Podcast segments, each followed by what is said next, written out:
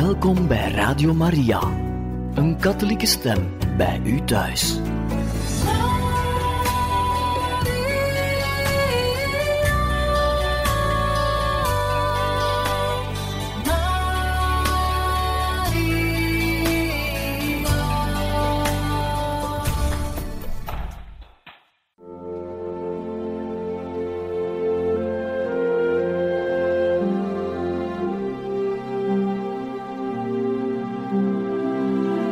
Beste luisteraars van Radio Maria, welkom bij het programma Catechismus. Een overweging bij de geloofschat van de kerk.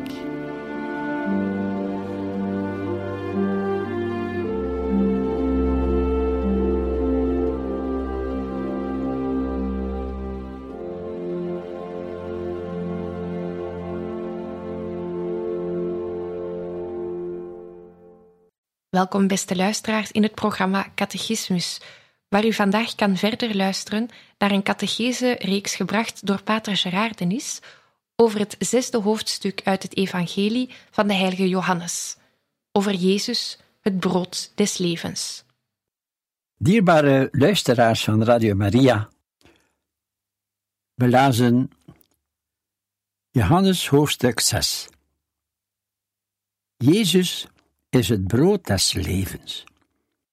Jezus is het brood van het leven.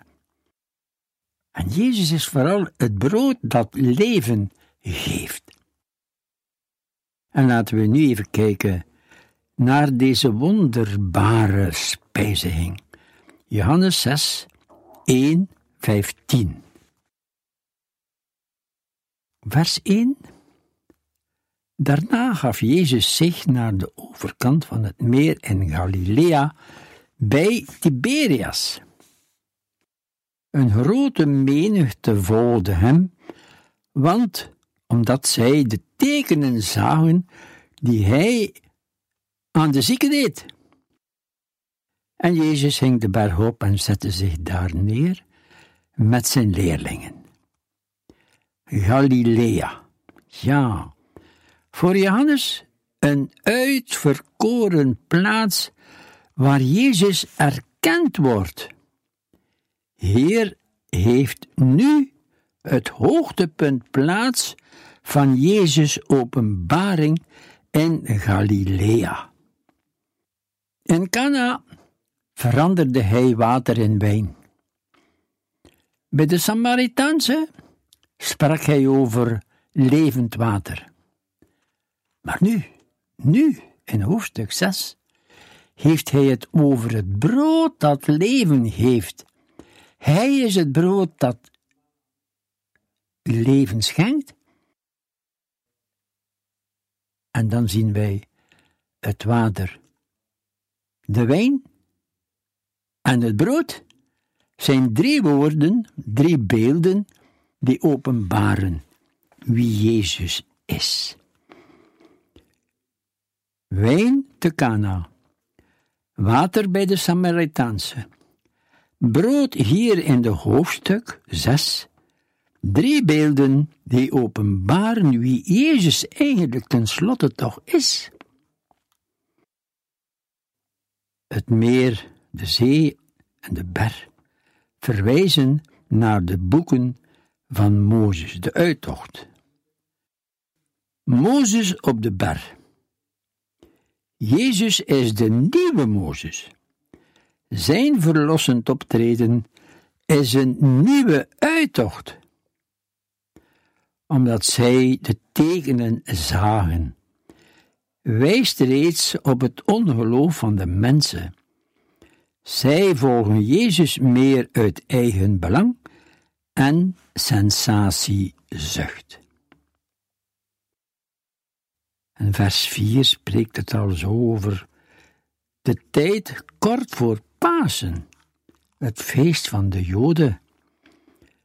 Wat Jezus hier doet herinnert aan het Pasen van de uittocht en ziet vooruit naar het paasmaal van Jezus op de berg voor zijn lijden. De uittocht en ziet vooruit naar het paasmaal van Jezus op de avond voor zijn lijden. Vers 5 Toen Jezus zijn ogen opsloeg en zag dat er een grote menigte naar hem toekwam, vroeg hij aan Filippus: Hoe moeten wij brood kopen om deze mensen te laten eten? Dit zeide hij om hem op de proef te stellen, want zelf wist hij wel heel goed wat hij ging doen. Jezus neemt het initiatief, zoals steeds bij Johannes. Hij sloeg zijn ogen op en zag. Dit herinnert aan Exodus 2:25. God zag goed gunstig neer op de Israëlieten en was met hen behaan. En om Filippus op de proef te stellen, stelde hij deze vraag. Zou hij kunnen herkennen waar vandaan het brood komt? Wie Jezus is? Waar hij vandaan komt? De vraag gaat om Jezus eigenlijk. Wie weet het? Weet hij wie ik ben?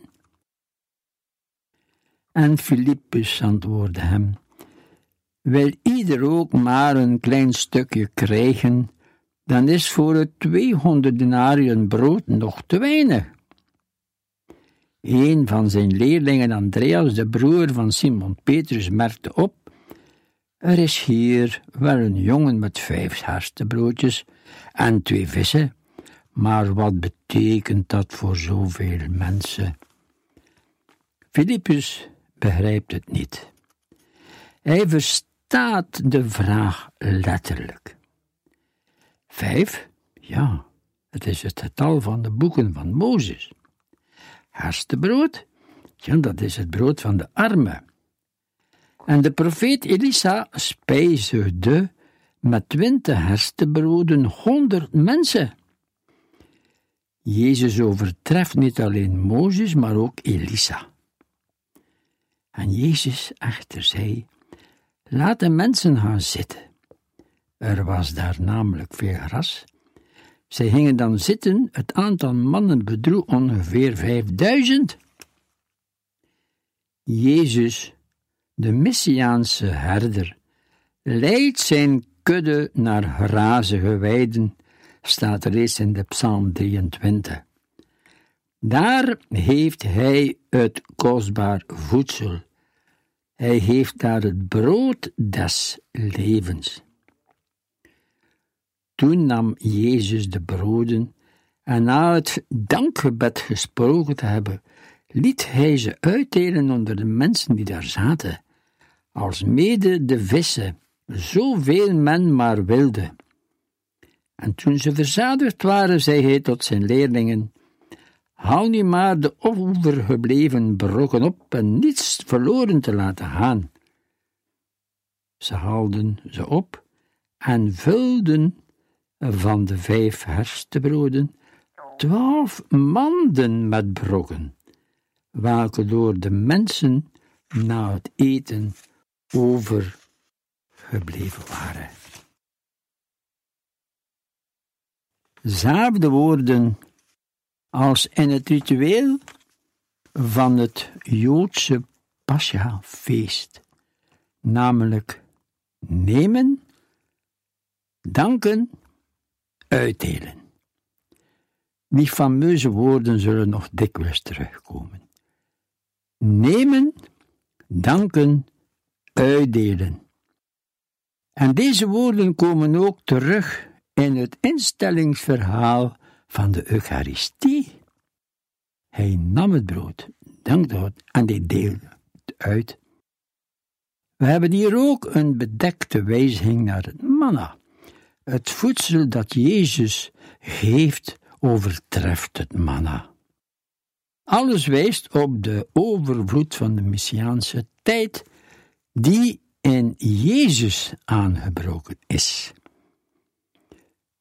Toen de mensen het teken zagen dat hij gedaan had, zeiden ze: Dit is stelle de profeet die in de wereld moet komen.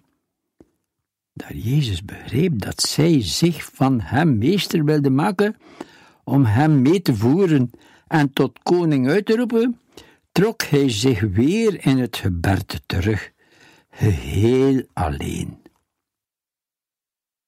De mensen begrijpen het teken in die zin dat ze Jezus zien als de profeet door Mozes voorzegt, Deuteronomium 18:15. Maar Jezus is bang dat ze dit zien in politieke zin, namelijk als koning en leider tegen de bezettende macht. En dit wil Jezus de belangen niet. Hij trekt zich terug. Zoals Mozes gaat hij de berg op om er alleen met God te zijn.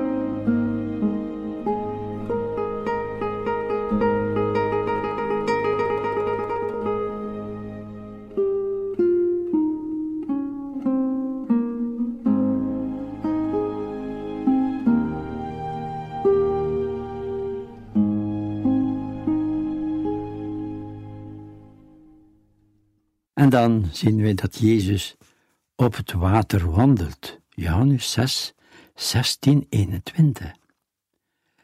Toen het avond werd, daalden zijn leerlingen naar het meer af. Ze gingen scheep en zetten koers naar de overkant van het meer, in de richting van Cafarnaum. Toen de duisternis reeds was ingevallen, was Jezus nog niet bij hen gekomen. Het meer werd woelig, want er stond veel wind. Na ongeveer 25 of 30 stadium geroeid te hebben, zagen ze Jezus te voet over het water, over het meer, tot vlok bij de boot komen. En ze werden bevreesd. Maar Jezus sprak tot hen: Ik ben het. Wees niet bang. Zij wilden hem aan boord nemen, maar vlak daarop bereikte de boot de kusten, waarheen zij op weg waren. Toen de duisternis was ingevallen, zonder Jezus zitten de leerlingen in diepe duisternis. Zonder Jezus zitten wij ook in diepe duisternis. Het meer werd woelig, het water, de zee, de oerzee, zijn een bedreiging, een onheilsmacht. En Jezus die wandelt over het water, Moeiteloos bedwingt gij de onheilsmacht, de doodsmacht. Ik ben het. Wees niet bevreesd. Gods woorden uit het Oude Testament. Ik ben die ben, zei hij aan Mozes. En vrees niet. Dat is herhaaldelijk, herhaaldelijk een woord dat herhaald wordt. Ik ben. Vrees niet. Dit wordt herhaaldelijk gezegd. Het verhaal van de broodvermenigvuldiging en van het wandelen op het water vormen één geheel. Werpt een helder licht op de persoon van Jezus en zijn heilsbetekenis. Het verwijst in het verleden naar Mozes, het manna en de profeet Elisa. En in de toekomst, in het verleden, maar ook in de toekomst, naar het laatste avondmaal van Jezus en zijn doortocht door lijden en dood.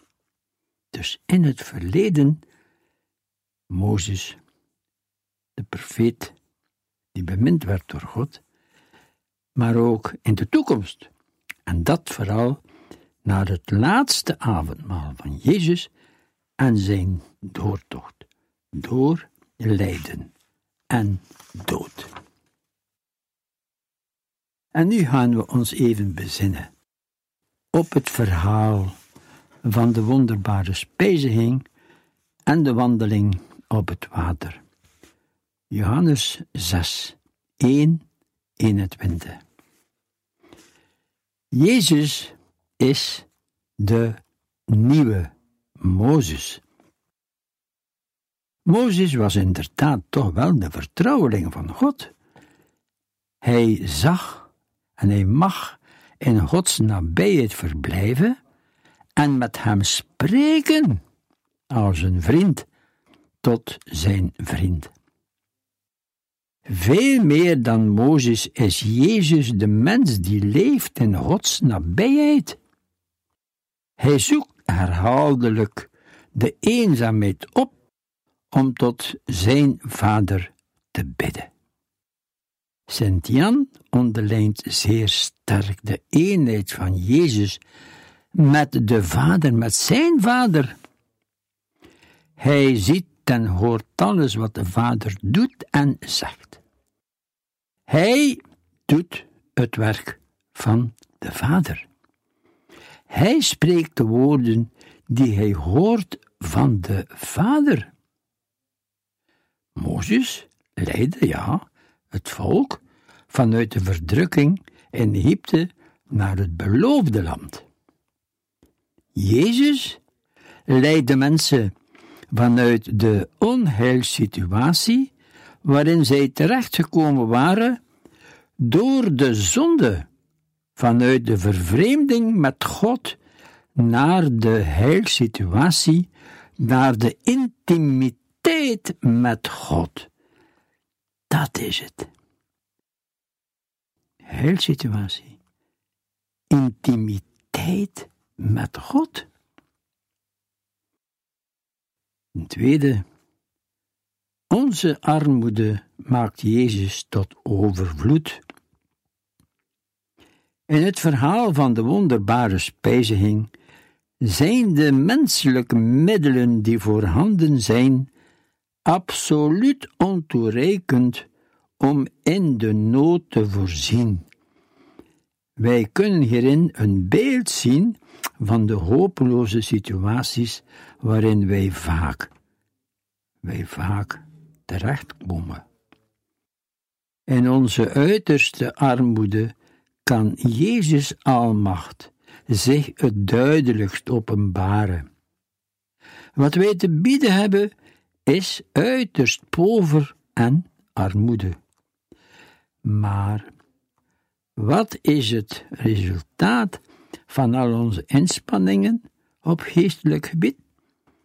Dikwijls heel teleurstellend en bedroevend. Laten we het weinige dat wij hebben aan Jezus geven. Met dat weinige kan Hij wonderen doen. Vanuit onze armoede mogen wij naar Hem gaan en dan hebben we het over de spiritualiteit van beneden, maar daar gaan we het later nog wel over hebben. We durven hopen dat Hij het weinige dat we te bieden hebben, vijf broodjes en twee visjes, en zelfs onze mislukkingen zal aanvaarden en er wonderen mee doen, wanneer Hij wil en op de wijze die Hij verkiest. Ten derde, de reactie van de mensen op het wonder van de broodvermenigvuldiging. Enerzijds en anderzijds. Enerzijds schijnen ze het teken begrepen te hebben. Dit is de profeet die in de wereld moet komen. Anderzijds begrijpen ze het toch nog niet. Ze willen Jezus tot koning maken, een aardse koning die hun zelfbestuur zal brengen. Dit doet ons de vraag stellen: welke verwachting hebben wij tegenover de Heer Jezus? Wat willen wij bereiken door onze toewijding aan Hem? Welke is de uiteindelijke zin van onze dienstbaarheid aan de mensen? Is het alleen maar binnen wereldse hulp, menselijke bevrijding? Of willen we de mensen ook dichter bij God brengen? Of willen wij de mensen dichter bij God brengen? Nader bij Jezus, om van Hem het eeuwig leven te ontvangen? Om van Hem het ware leven te ontvangen. Ten vierde, de leerlingen op de woelige zee. Zonder Jezus of met Jezus. Zonder Jezus drijven we weerloos rond op de woelige levenszee. Wij verkeren in diepe duisternis. Iedere mens komt wel eens terecht in de nacht van het geloof. Duisternis, onzekerheid, twijfels kunnen ons overvallen in ons religieuze leven. Het is nacht. En Jezus, die schijnt zo ver weg te zijn. Mocht het dan gebeuren wat de leerlingen overkwam, mocht het stralend licht van Jezus nacht en duisternis verdrijven. Wanneer Jezus er was, bereikten de leerlingen vlak daarop de overkant. Met Jezus bereiken we veilig de overkant. Met Jezus bereiken we veilig de overkant, ons levensdoel. Samen zijn met God. Samen zijn. De leerlingen zijn bevreesd als ze Jezus bemerken. De eerste reactie van de mens bij het naderen van God is de vrees. Maar Jezus spreekt het geruststellend en bevrijdend woord. Ik ben het, maar vrees toch niet? Deze twee woorden horen bij elkaar. Waar Jezus is, is er geen plaats meer voor vrees. Waar Jezus is, is er absoluut geen plaats meer voor de vrees. Daar verdwijnt de duisternis. De macht van het kwaad moet wijken. Het doel is bereikt. Men is waar men komen moet, in het rijk van God, in het licht in de waarheid. Men heeft het eeuwig leven. Men heeft het eeuwige leven, het leven, het eeuwige leven.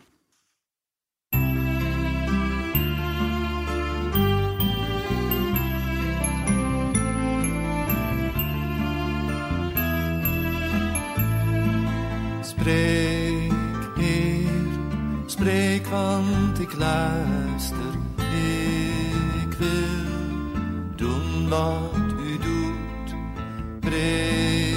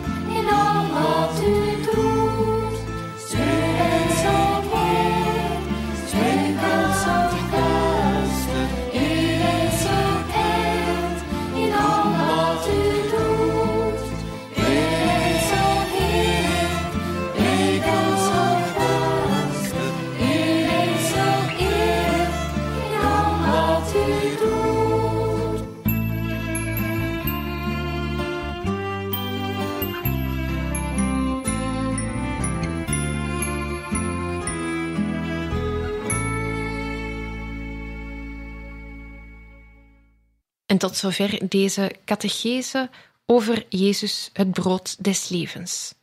Gebracht door pater Gerard Denis. Radio Maria wenst u een mooie dag toe.